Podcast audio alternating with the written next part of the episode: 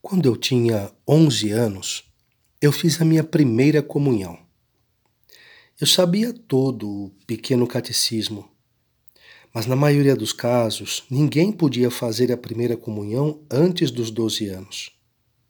Como eu, porém, morava longe da igreja, o padre não me conhecia, então ele me deixou fazer a primeira comunhão desde que a minha boa mãe me ensinasse tudo direitinho. Ela não querendo que eu crescesse em idade sem praticar a minha religião, se empenhou ela mesma em me preparar como melhor podia e sabia. Durante a quaresma, ela me fez ir todos os dias ao catecismo. Eu depois fui examinado e se marcou o dia em que todos os garotos, também eu, deviam fazer a Páscoa. Era impossível evitar a nossa distração no meio de tanta gente. Mas mamãe me ajudou vários dias. E durante a quaresma me levou três vezes para me confessar. Meu querido filho, muitas vezes ela me disse, Deus está preparando para você um grande presente. Mas você tem que se preparar bem se confessar, não esconder nada.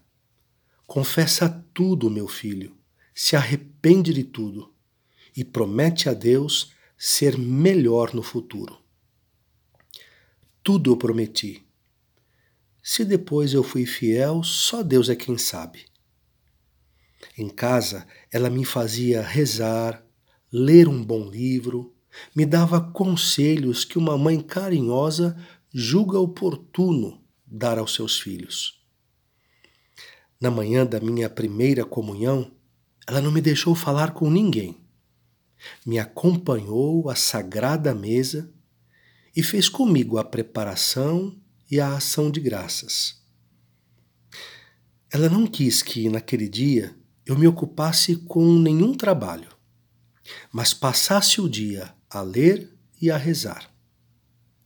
Entre muitas outras coisas, mamãe me repetiu sempre estas palavras: Meu filho, este foi um grande dia para você. Estou certa de que Deus tomou realmente posse do teu coração. Promete agora que você fará o que puder para se conservar bom até o fim da vida. Daqui para frente, comunga sempre que puder e jamais cometa pecado. Diga sempre tudo na confissão.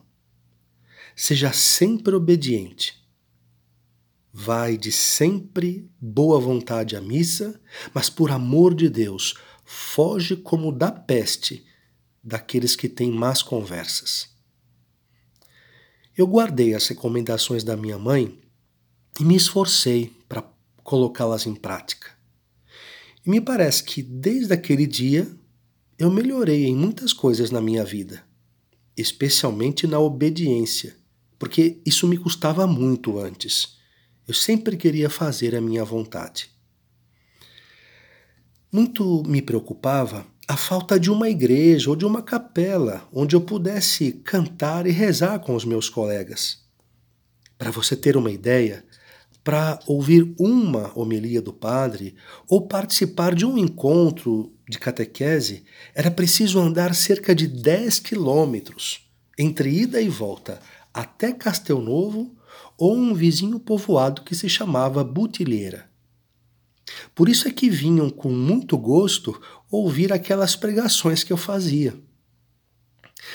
Naquele ano de 1826, houve uma solene missão em Butilheira. E esse momento proporcionou a toda aquela gente a oportunidade de ouvir diversas homilias. A fama dos pregadores atraía gente de toda parte, e eu ia também junto com muitos outros. Depois de uma pregação, de uma meditação, ao anoitecer, os ouvintes podiam regressar livremente para suas próprias casas. Numa daquelas tardes do mês de abril, eu voltava para casa misturado entre a multidão E junto com a gente estava um padre que se chamava Calosso. Ele era de Chieri, um homem muito piedoso. Apesar de já bem velhinho, ele percorria a pé também essa longa estrada para ouvir os missionários. Ele era capelão de Murialdo. Chamou-lhe a atenção aquele menino de baixa estatura, de cabeça descoberta, cabelos crespos e encaracolados, que caminhava no meio dos outros. E então ele começou a falar comigo. De onde você vem, meu filho? Por acaso você foi também à missão? Ele me perguntou. Eu respondi: Sim, senhor, eu fui ouvir a pregação dos missionários. Ele me disse: Será que você entendeu alguma coisa? A sua mãe, quem sabe, acho que faria uma pregação mais adequada para você. Você não acha? É verdade, eu disse para ele. Minha mãe me faz muitas vezes bons sermões. Mas eu vou também com gosto ouvir os sermões dos missionários. E eu acho que eu entendi o que eles falaram. Então ele me disse: se você for capaz de repetir quatro frases da pregação de hoje, eu vou te dar quatro moedas. Eu perguntei para ele: o senhor quer as frases da primeira ou da segunda pregação? Como você quiser, contanto que você me diga quatro frases. É capaz de se lembrar do que é que se falou na primeira pregação? E eu prontamente disse para ele: na primeira pregação se falou da necessidade de se entregar logo a Deus e não deixar a conversão para mais tarde. E o que o padre falou no segundo sermão? Ele me perguntou já um pouco admirado. E eu respondi: lembro-me muito bem. Se o senhor quiser, repito detalhe por detalhe. E sem me demorar mais, eu comecei a expor a pregação para ele. Depois dos três pontos, isto é, que quem adia a conversão corre grande perigo de que lhe falte o tempo, a graça ou a vontade, ele me deixou prosseguir por mais de meia hora, andando no meio da multidão. E aí então ele me perguntou: Como é que você se chama? Quem são os seus pais? Você estudou bastante? E eu disse a ele: O meu nome é João Bosco. Meu pai morreu quando eu ainda era criança. A minha mãe é viúva e tem cinco bocas para alimentar. Aprendi a ler e também a escrever um pouquinho. Você já estudou a gramática latina? Ele me perguntou. E eu dei de ombros, disse: Nem sei o que é isso. E você gostaria de estudar? Ah, demais! E o que é que impede você de estudar? Eu respondi um pouco triste, o meu irmão Antônio.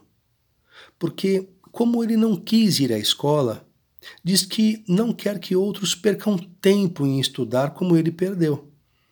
Mas se eu pudesse ir, bem que eu estudaria, e eu não perderia tempo. E para que, que você quer estudar? me perguntou aquele padre. E eu respondi: Para ser padre. Ele me olhou bem e disse: Por que você quer ser padre? Eu quero ser padre para atrair para mim todos os garotos, falar para eles sobre a religião. Eles não são maus, mas eles se tornaram assim porque ninguém cuida deles. Esse meu modo de falar tão sincero e diria até um pouco atrevido causou uma boa impressão naquele padre. Enquanto eu falava, ele não tirava os olhos de mim. Então, quando chegamos à altura do caminho onde a gente ia se separar, ele se despediu de mim com essas palavras: Filho, coragem. Eu vou pensar em você e em seus estudos. Façamos o seguinte: venha me ver domingo com a tua mãe e nós combinaremos tudo. No domingo seguinte eu fui com a minha mãe e ficou combinado que ele próprio me daria todos os dias uma aula.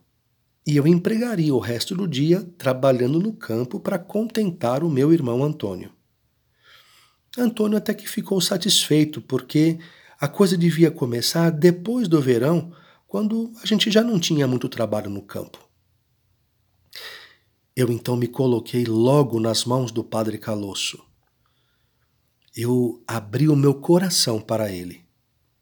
Manifestava-lhe prontamente qualquer palavra, pensamento e ação. E isso muito agradou o padre, porque dessa maneira ele podia me orientar com segurança no campo espiritual.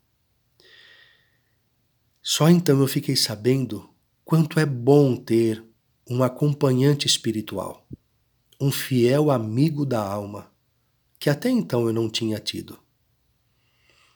Entre tantas coisas, ele me proibiu logo de fazer uma penitência que eu costumava fazer e que não era apropriada à minha idade e à minha condição.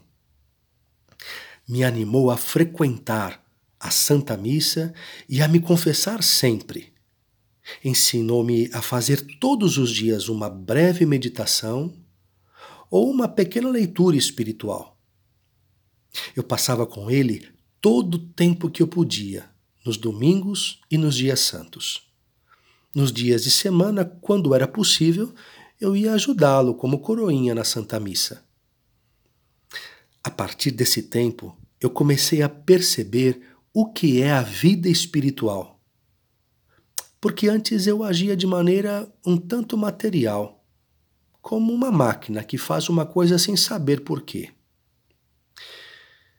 Em meados do mês de setembro daquele ano, eu comecei regularmente o estudo da gramática italiana, que em pouco tempo eu concluí e me exercitei com oportunas redações.